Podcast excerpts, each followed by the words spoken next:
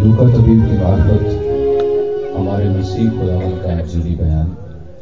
उसका पहला बाब उसकी छब्बीसवीं आयत से अड़तीसवीं आयत तक। पाकलाम में यूँ लिखा है, छठे महीने में जब्राइल फरिश्ता खुदा की तरफ़ से कलील के एक शहर में, जिसका नाम नाजरत था, एक कवारी के पास भेजा गया। जिसकी मंगनी दाऊद के घराने के एक मर्द यूसुफ नाम से हुई थी और उस कवारी का नाम मरियम था। और फरिश्ते ने उसके पास अंदर आकर कहा, सलाम तुझको, जिस पर फजल हुआ है। खुदावन तेरे साथ है। वो इस कलाम से बहुत घबरा गई और सोचने लगी कि ये कैसा सलाम है। फरिश्ते ने उसे कहा मरियम, खौफ न कर, क्योंकि खुदा की तरफ़ से तुझ पर फजल हुआ है। और देख, तू हामला होगी और तेरे बेटा होगा।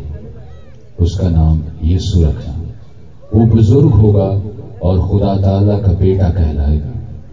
और खुदावन खुदा उसके बाप दाऊद का तख्त उसे देगा। और वो याकूब के घराने पर अब तक बादशाही करेगा। और उसकी बादशाही का आखिर न होगा। मरियम ने फरिश्ते से कहा यह क्यों कर होगा? जबकि मैं मर्द को नहीं जानती।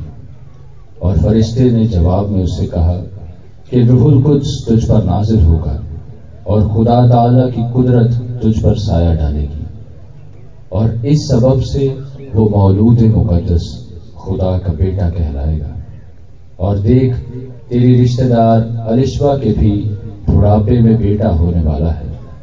और अब उसको जो बांझ कहलाती थी, छठा महीना है। क्योंकि जो कौल खुदा की तरफ़ से है, वो हरगिज बेतासीर न होगा।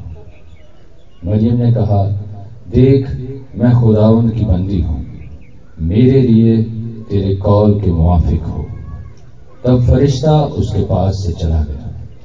पाकलाम का पढ़ा जाना हमारे लिए बरकत का बायस ठहरे।